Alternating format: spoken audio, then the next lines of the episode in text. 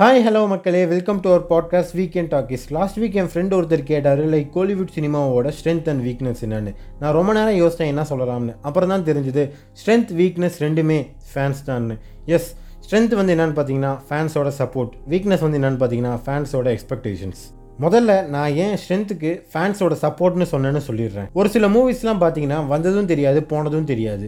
ஆனால் அதுவே டிவியில் போடுறப்ப பார்த்துட்டு அடடா இப்படி ஒரு படத்தை நம்ம தேட்டரில் பார்க்க மிஸ் பண்ணிட்டோமேன்னு ஃபீல் பண்ணி சோஷியல் மீடியாவில் ஷேர் பண்ணியிருப்போம் நம்மள நிறைய பேர். ஒரு ரசிகன் இப்படி ஃபீல் பண்ணி ஷேர் பண்ணுறான்ல அதுதான் ஒரு படைப்பாளிக்கும் அவன் படைத்த ஒரு படைப்புக்கும் கிடைத்த அங்கீகாரம் பரிசு மதிப்பு எல்லாமே. நான் ஏன் இப்படி சொல்கிறேன்னு கேட்டிங்கன்னா ஒரு டைம் வந்து டேரக்டர் சீனு ராமசாமிக்கும் லொயாலா காலேஜ் ஸ்டூடெண்ட்ஸ்க்கும் ரூமில் இன்ட்ராக்டிவ் செஷன் ஒன்று நடந்துச்சு. அப்போ ஒரு ஸ்டூடெண்ட் கேட்டாங்க உங்கள் படங்கள் நீர் பறவை தென்மேற்கு பறவை காற்று மாதிரியான படங்கள் எல்லாம் ரொம்ப கஷ்டப்பட்டு பண்ணியிருப்பீங்க ஆனால் அது ரிலீஸ் ஆன டைமில் சரியான ரெஸ்பான்ஸ் இல்லைன்னு ஃபீல் பண்ணியிருக்கீங்களா அப்படின்ற மாதிரி கேட்டிருப்பாங்க. அப்போ அவர் சொன்னார் ரிலீஸ் ஆன டைமில் தான் மக்கள் என் படத்தை பார்க்காம இருந்திருப்பாங்க. ஆனால் ரிலீஸ் ஆனதுக்கப்புறம் எப்போ வேணால் என் படத்தை மக்கள் பார்த்து அதை பற்றி பேசி ரசிப்பாங்க. அப்படின்ற மாதிரி சொல்லியிருப்பார். ஏன் நேற்று கூட கேடிவியில் என் படம் போட்டாங்க நீர் பறவை. ட்விட்டரில் அது நிறைய பேர் வந்து ஷேர் பண்ணாங்க. ஏன் இதை வந்து நான் பாக்ஸ் ஆஃபீஸ் கலெக்ஷன் நீர் பறவை அவ்வளோ வந்துருந்தா கூட நான் வந்து அவ்வளோ பெருசாக பேசியிருக்க மாட்டேன். நேற்று ட்விட்டரில் வந்து இவ்வளோ தூரம் பேசுனதுனால தான் நான் இப்போ உங்ககிட்ட பெருமையாக ஷேர் பண்ணுறேன் அப்படின்ற மாதிரி சொல்லியிருப்பார். டேரக்டர் சீனு ராமசாமி மட்டும் இல்லைங்க டேரக்டர் ராம் கூட வந்து ஒரு இன்டர்வியூவில் சொல்லியிருப்பாரு. என் படத்தை ரிலீஸ் ஆன டைமில் வேணால் பார்க்காம இருக்கலாம். ஆனால் அவன் சாவறதுக்குள்ளே ஒரு டைம் ஆச்சு என் படத்தை பார்த்தே தீருவான் அதை பற்றி பேசியே தீருவான் அப்படின்ற மாதிரி சொல்லியிருப்பார். ஈவன் டேரக்டர் பார்த்திபன் அவரை நம்பி ஒரு ப்ரொடியூசர் காசு கொடுக்க மாட்டான். பிகாஸ் அவர் பண்ணுறது எல்லாமே ஒரு புதுவிதமான எக்ஸ்பிரிமெண்டல் ஃபிலிம்ஸாக தான் இருக்கும். ஆனாலும் ஏதாச்சும் ஒன்று வித்தியாசமாக பண்ணணும்னு ஒவ்வொரு டைமும் படம் பண்ணுவார். அவர் அவரோட ஆதங்கத்தை டேரெக்டாகவே ஷேர் பண்ணியிருப்பார். ஒத்த சிறப்பு படத்துக்கு விகடன் அவார்ட்ஸ் தரல அப்படின்ற மாதிரி விகடன் அவார்ட்ஸ்லேயே வந்துட்டு அவர் பேசியிருப்பார். ஆனால் ரசிகர்களோட ஆதரவு தான் எனக்கு கிடைச்ச மிகப்பெரிய பரிசு அப்படின்ற மாதிரி சொல்லியிருப்பார். Not only directors even music directors like Yuvan Shankar Raja GV Prakash எல்லாரும் இதே மாதிரி தான் சொல்லியிருப்பாங்க.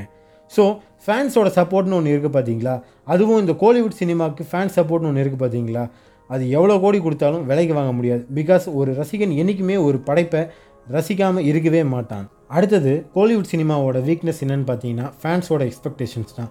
எஸ் இந்த எக்ஸ்பெக்டேஷன் கில்ஸ்னு சொல்லுவாங்களே அதெல்லாம் எங்களுக்கு கரெக்டாக தாங்க புரிஞ்சுது. பிகாஸ் ஒரு பெரிய ஸ்டார் மூவிஸ் இல்லை அவங்களோட ஃபேவரட் ஹீரோஸ் வந்து ஒரு மூவி நடிக்கிறாங்கன்னா இவங்களோட எக்ஸ்பெக்டேஷன் வந்து இஷ்டத்துக்கு வச்சுருப்பாங்க. ஆனால் இவங்க எக்ஸ்பெக்டேஷன் வந்து மூவியில் இருந்தால் கூட பரவாயில்ல மூவியோட ஃபஸ்ட் லுக் போஸ்டர்லேருந்தே வச்சுருப்பாங்க. எக்ஸாம்பிளுக்கு first look poster first look போஸ்டர்னு கேட்பாங்க.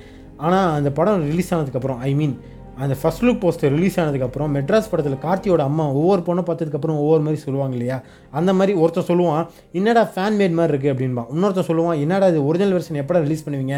அப்படின்னு சர்க்கஸ்டிக்காக கேட்பான். இன்னும் ஒரு சிலர் வந்து டீ கோடிங் பண்ணிட்டு தலைவரே காப்பி அடித்த மாதிரி இருக்குது அப்படின்னு சொல்லுவான். ஏன்டா உங்களுக்குலாம் இந்த செலிப்ரேஷன்னா என்னன்னே தெரியாதாடா? இது ஃபஸ்ட் லுக் போஸ்டரில் மட்டும் இல்லைங்க. மூவியில் கூட இப்படி தான் அதனால தான் நிறைய பேர் நிறைய விஷயங்கள் ட்ரை பண்ணாமல் சேம் டெம்ப்ளேட்லேயே படத்தை வந்து பண்ணிட்டுருக்காங்க.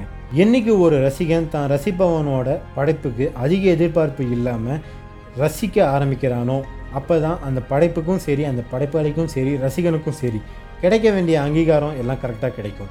அது மட்டும் இல்லாமல் அட்வான்ஸ்டாகவும் கிடைக்கும். நான் எக்ஸ்பெக்டேஷனே வைக்க வேணாம்னு சொல்லலை. ஆனால் அந்த எக்ஸ்பெக்டேஷனும் தாண்டி நம்ம எக்ஸ்பெக்ட் பண்ண அளவுக்கு இல்லைன்னா செலிப்ரேஷன் ஒன்று இருந்தால் நல்லா இருக்கும்னு தான் நான் சொல்கிறேன் ஸோ மக்களே இதெல்லாம் தான் கோலிவுட் சினிமாவோட ஸ்ட்ரென்த் அண்ட் வீக்னஸ் நான் நினைக்கிறேன். உங்களுக்கு வேறு ஏதாச்சும் தோணுச்சுன்னா வந்து என்கிட்ட சொல்லலாம். இதில் ஒன்றும் தப்பு இல்லை.